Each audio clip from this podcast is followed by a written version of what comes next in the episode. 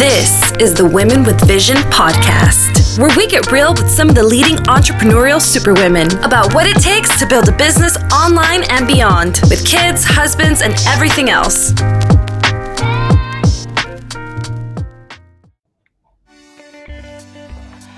Hey there, superwomen. I am so very excited today to have my next guest, Janan Sarwar, who is an amazing woman. I was just talking to her a few minutes ago and just amazed how many things that we have in common. You know, she is a pharmacist and she is the owner of a global publishing company called Global Bookshelves International. And I think that's so cool, focusing really on diversity, equity, and inclusion.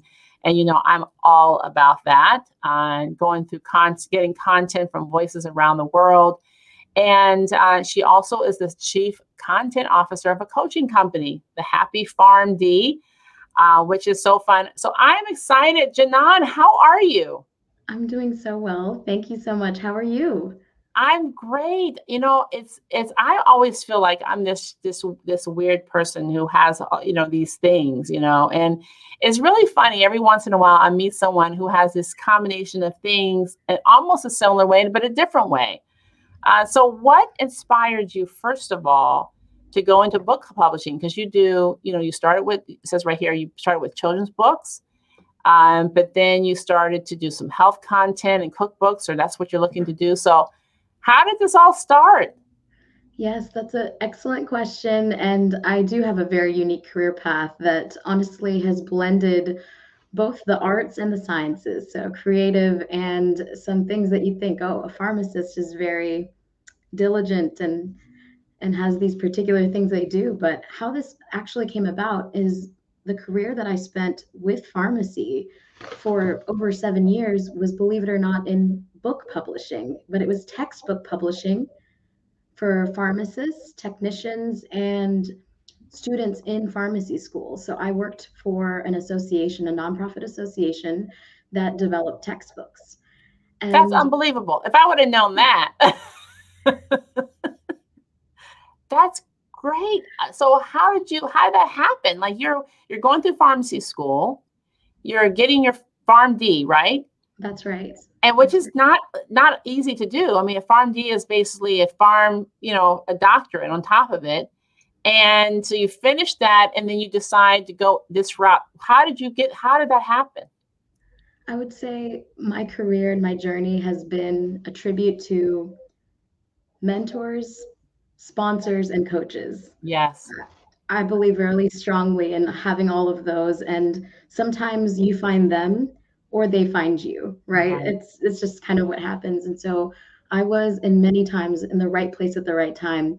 You know, when you and I were talking just before this, you were actually stating that you thought of pursuing pharmacy, but, you know, and maybe do you mind telling me what it was about the profession that you realized this is not what you wanted to do? Yeah, you know, it's funny because I worked in an army hospital. I've worked in that. So inpatient, outpatient. I worked in retail. I worked uh, all these different ways. I started out in retail in eighth grade. I was a pharmacy technician, you know, or, you know, just salesperson. And I thought, oh, this is a good career path, very good business. So I wanted to go to it because it was respectable. My mom wanted me to be a doctor, but it was respectable, right? Pharmacist. Yes. Um, it made good money. So that was solid, but it just seemed boring. So I think that's what the problem was. And I'm working behind a counter and I, you know, you see how I'm talking to people now. This is who I am. I want to work with people and I want to get out and about. I want to travel.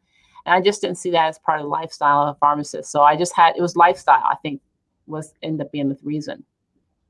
I absolutely understand and agree. Uh, and I'm fortunate that in my pharmacy experience, I tried to find different ways to utilize my skills yeah. of being creative and being a talker. I love talking and connecting and communicating with people.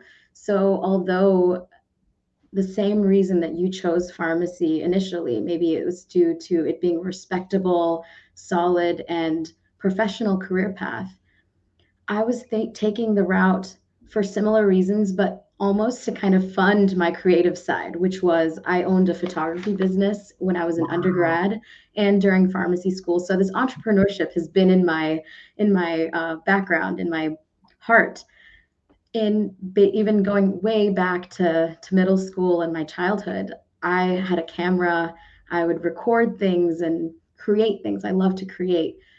So kind of, and as you know, this is about, part of me is being Asian and the Asian expectations. I know you've interviewed many women. Yes. Um, there is that side of, hey, you can pursue, cr- be creative and do all these things, but it's also important to be professional. So yes, it's so it? very true. And, and, and a lot of times, you know, like you said, a lot of us have to make these decisions based on our parents and what they want for us.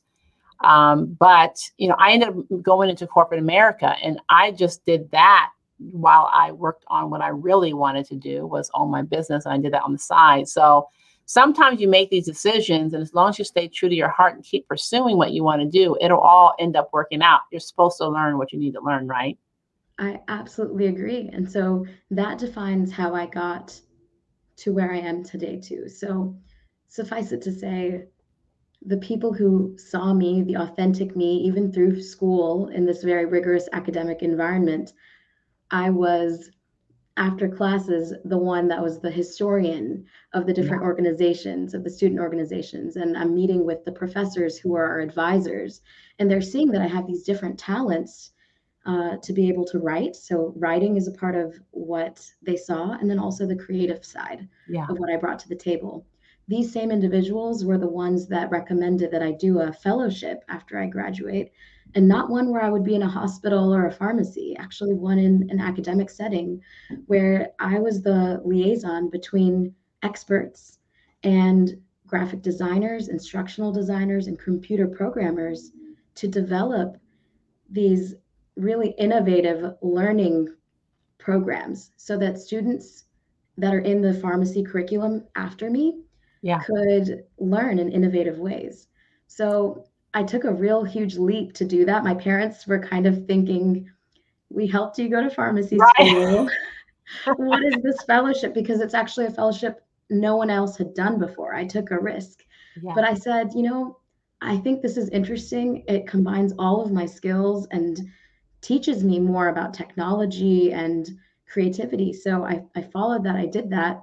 Once again, I, at the end of that position, I felt like, okay, where do I go next? And once again, it was a, this time I would maybe call them a sponsor who happened to be on the editorial advisory board of a book publishing nonprofit where wow. I ended up working for seven years, the American Pharmacists Association. And that's where I had, for those seven years, every moment, my dream job.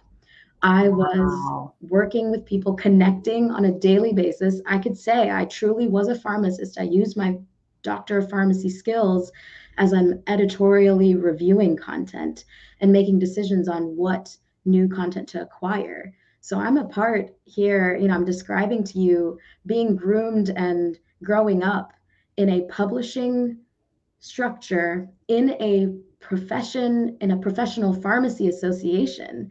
Right. So I'm still in two different worlds, publishing and pharmacy. And then I'm creative because I'm not standing at a pharmacy counter. I'm deciding what book cover and, yeah. and I'm learning about, uh, you know, art and finding illustrators and artists to, to do things that we haven't done before.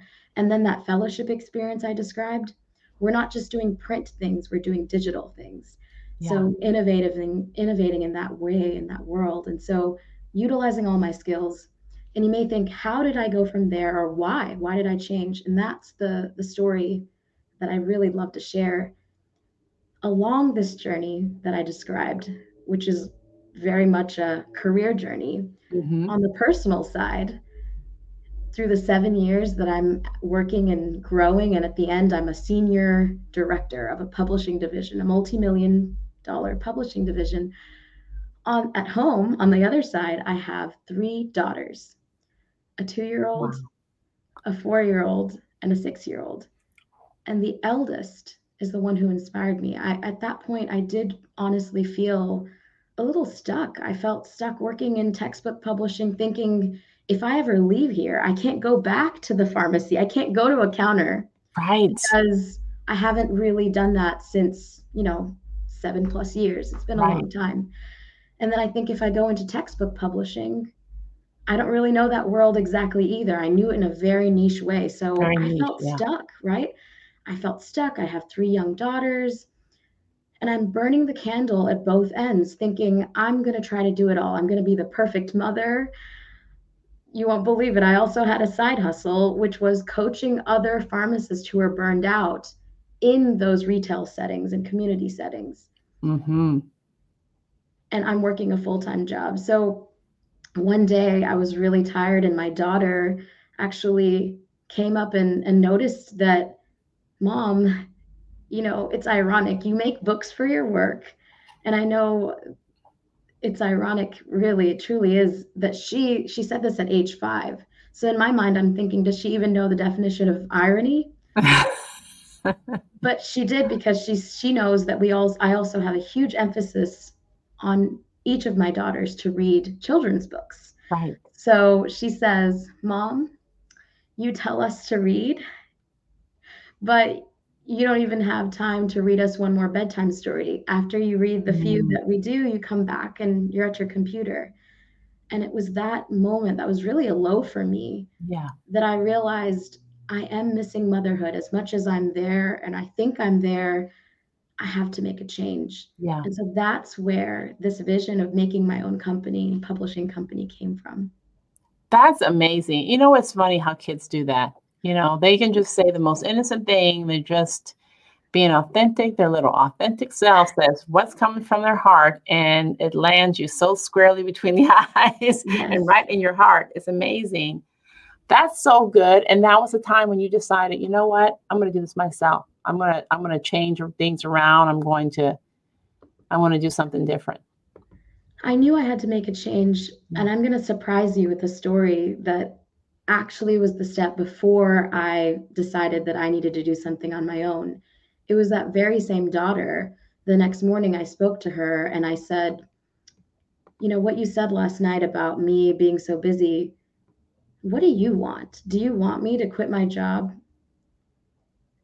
That's really what I thought she was going to say. And she said, I need to think about it. Because I'll tell you, as a, I'm also married to a pharmacist. My husband, my oh. spouse, is also a pharmacist, and we teach both of our, we teach all three of our children one thing: that pharmacists identify problems, which she had done that night before, mm-hmm. but they also propose solutions. Right.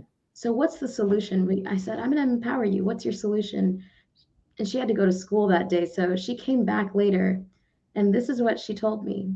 She said, Mom, I know what I want and what I want to do with you. And I said, what? She said, I want to start a podcast. And I paused and I said, just say yes. What is she going to say? I said, okay, sure. But what kind of podcast? And she said, I want it like the podcast that we listen to. Because you have to remember, this is all during the pandemic. This is twenty twenty-one. Right. I'm d- describing the story that I'm telling you all. And twenty twenty-one is at that point, right, over a year into the pandemic, when what happens in the home is what is normal for these children, because they had they had not gone to school. Mm-hmm. And so what's normal in our household is their mom speaks on podcasts about to other coaching clients or mm-hmm. about this unique career path that I did discover, at least that I found. But their dad listens to podcasts, and the kids listen to storytelling podcasts made by other children. So to her, it was normal to propose right. this. But what was unique about her why? And I, I said, what is it that you want to read? What kind of, what, how would ours be different? She said, well, I want ours to be about stories like the stories that we have on our shelves, not the ones that I hear. And so I said, okay, let's, let's do this. So she did start. There is an existing podcast called Salam Storytime. That is her podcast, mm-hmm. and I support. I happen to have those skills back from my fellowship days of right. editing. So I, I help edit in audio and things, but she's reading. So it's a now six-year-old, and her other sisters, two and four, are also reading on it, and that's really fun. Very sweet. But she inspired Global Bookshelves, because it's a real need. When we started looking for stories to read, I recognized that there are more stories and, and people are aware of this issue. There's a nonprofit called We Need Diverse Books. Yes. And, you know, I'm I'm so happy to see that there are more and more publishers, but I know what I'm doing. I know what I'm talking about. I can do this. I think I'm I'm the perfect person. And and realizing that and, and t- getting a coach, I got a business coach as I was transitioning out of that career that I had made for seven right. years, a beautiful, fun career. So I, as I was transitioning out of that, I got into medical writing, another skill that I had, so that I was still able to fund this dream. Yeah. And, you know, now I'm happy to say that I'm freelance, bringing in income, doing still staying in this pharmacy world, but also creating and making spaces and connecting with others that are already doing these things. And what I found is the internet is so amazing. Again, the pandemic has opened up so much. People are vocal on these platforms, and I'm finding others who have these passions. And my favorite quote that I want to share is, I love helping and connecting with others, because when you light another person's candle, you recognize you lose nothing of your own. Right. You're just adding more light. Yeah, I love that. I have never heard that saying before, but I love that. I think what you're doing is incredible. It really is. You know, I my my first book that I published was a children's book. And it was because I wrote this book back in twenty, back in two thousand, and uh, same reasons, same reasons, very similar reasons. We need more diversity. We need more people that look like us. I wrote this book, and I wrote several books. I didn't, I didn't publish them all, we and and I, I and I didn't and I didn't pursue that road because I saw a different need as I grew up, grew up, old, grew older, and decided that where what I really want to do, but. Yeah, there is a need. I did so much research about that um, yes. space. And unfortunately, that was two thousand.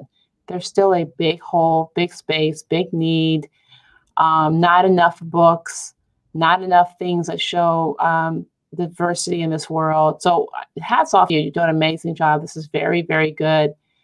What keeps you inspired? I know she inspired, your daughter inspired this whole journey for you, but what's keeping you motivated? There's always something to do. I, you mentioned at the beginning of, you know, meeting people with very diverse interests. And there's a term I've recently heard called being a multi-potentialite. Oh. that and, and, and, you know, whether that's really me or that's really a good thing or not, I, I, I can't answer quite yet, but I would say what motivates me is knowing that there's no way to be bored. I'm There's endless possibilities. There are so many books to read, so many people to meet, and so many problems to solve that I'm here for that. And I'm so excited every day to wake up and see what can I do, and then how can I relate it to my personal mission and what I have been created to do and I have the strengths to do. Yeah. So good. So good. What would you tell another woman who was out there? Because a lot of times, you know, we we all, we get, we don't know what we really end, want to end up in, right? We we make our decision about our careers. We get into a career and maybe, you know, we have children or some other event happens that we decide that, you know, my new chapter is going to look like something else. What would you tell a woman who wants to make that decision and maybe a little bit afraid of making that decision? Like, what are my family going to say? What this person's going to think? You know, I went to school to be a doctor. I went to school to be a pharmacist. What am I going to do? Now I'm writing books. I mean, tell them from your experience what they should do. Number one, follow your heart. Yeah. And if you're still afraid, find someone who is doing what you are passionate about and talk to them, connect with them. The worst that can happen is you listen to them for a while and you think, this is absolutely not what I should do because something they said, or they inspire you even more. Okay. And remember, I'm going to give you the data side. First, I said, follow your heart. That's the right. creative side. Yeah. Now I'm saying data, collect the data. So number one, connect with that person. And then either you'll either hear something good, bad, or neutral, right? From there, collect some more data, find someone else, because these people may end up being your mentors and they're telling you their journey and their history. Then do your research before you tell family and friends, because family and friends are important. It is important to have buy-in, but asking for help and not being afraid to ask others. I've recognized the one resounding thing in my whole career and all the things I've ever done is that success does not happen in a vacuum. No, it doesn't. Right? You do need to find out what others have gone through, because maybe they'll teach you and they'll have lessons that they have learned, and, and it will help you in your path. And you're con- by connecting with others, you have this network that will be there, and maybe you will then later be able to help others that are going to go down that path. And that's really, you know, being a trailblazer. Yes. Honestly, I will say that's been a struggle. And uh, the, the majority of my career, it was a struggle because I felt like an imposter anywhere I went, because I was the only one, yeah. the only this, the only South Asian, the only Bengali, the only Muslim, the only young person, because a lot of places I found myself being yeah. much younger than others. And so sometimes when you're in those places, or to your question of you're about to take a leap and do something that wasn't expected of you, that doctor that's going to suddenly write books, you're trailblazing if you're going to do that, right? But to, to take that and make it a mindset shift that by being the only, it's actually a very unique asset, and you are the one that's able to bring your experiences yes. to the table where people have never thought that way, and use that as your strengths rather than it making you feel like it's your weakness. Right. That is the secret. That's my secret, at least, that I don't want to be a secret. I want to share it with everyone. I love it. So you. Good. It's so good. I mean, it's really inspiring what you're doing. You know, um, following your path. I think your whole career, it sounds like you've been following your heart. That's what I heard very clearly from you. You just kept saying yes. Yes. And you kept following your heart.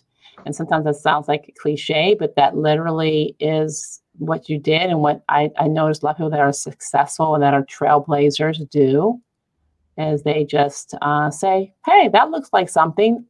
I, I think I'll go for that and check that out and take the risk. So, Janan, oh my goodness, I have really enjoyed. Okay, so the first thing, I want people to be able to connect with you, okay? So I'm sure they can find you on LinkedIn and Facebook and all these different places, but tell us how we can find you. Yeah, I'm the only Janan Sarwar that I know, as speaking of the only. So mm-hmm. try that on LinkedIn. On Instagram, I'm R X Janan, so R X J A N A N. Mm-hmm. There's so many ways to find me. I'd love to connect with anyone who's interested in any of the things I've done, or if they're interested in writing or publishing or pharmacy. There's so much to do. Thanks for asking, and thanks for interviewing me. I love it. Thank you so much for being here. I'm excited about all the things we're going to be doing. We are going to be starting, of course, you know this, we're going to be starting our book tour. We're starting it as of tonight is our kickoff. Um, so we're not coming to Kentucky yet, but we will be coming to Kentucky, because there's actually several of the authors in my previous books are in Kentucky, believe it or not. Yeah. Uh, in Louisville, there's several of them. And uh, so I, you know, definitely reach out to Janan, check her out in our upcoming book, Asian Women Trailblazers Who Boss Up.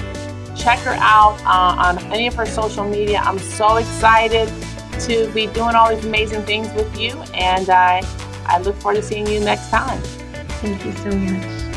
Take care.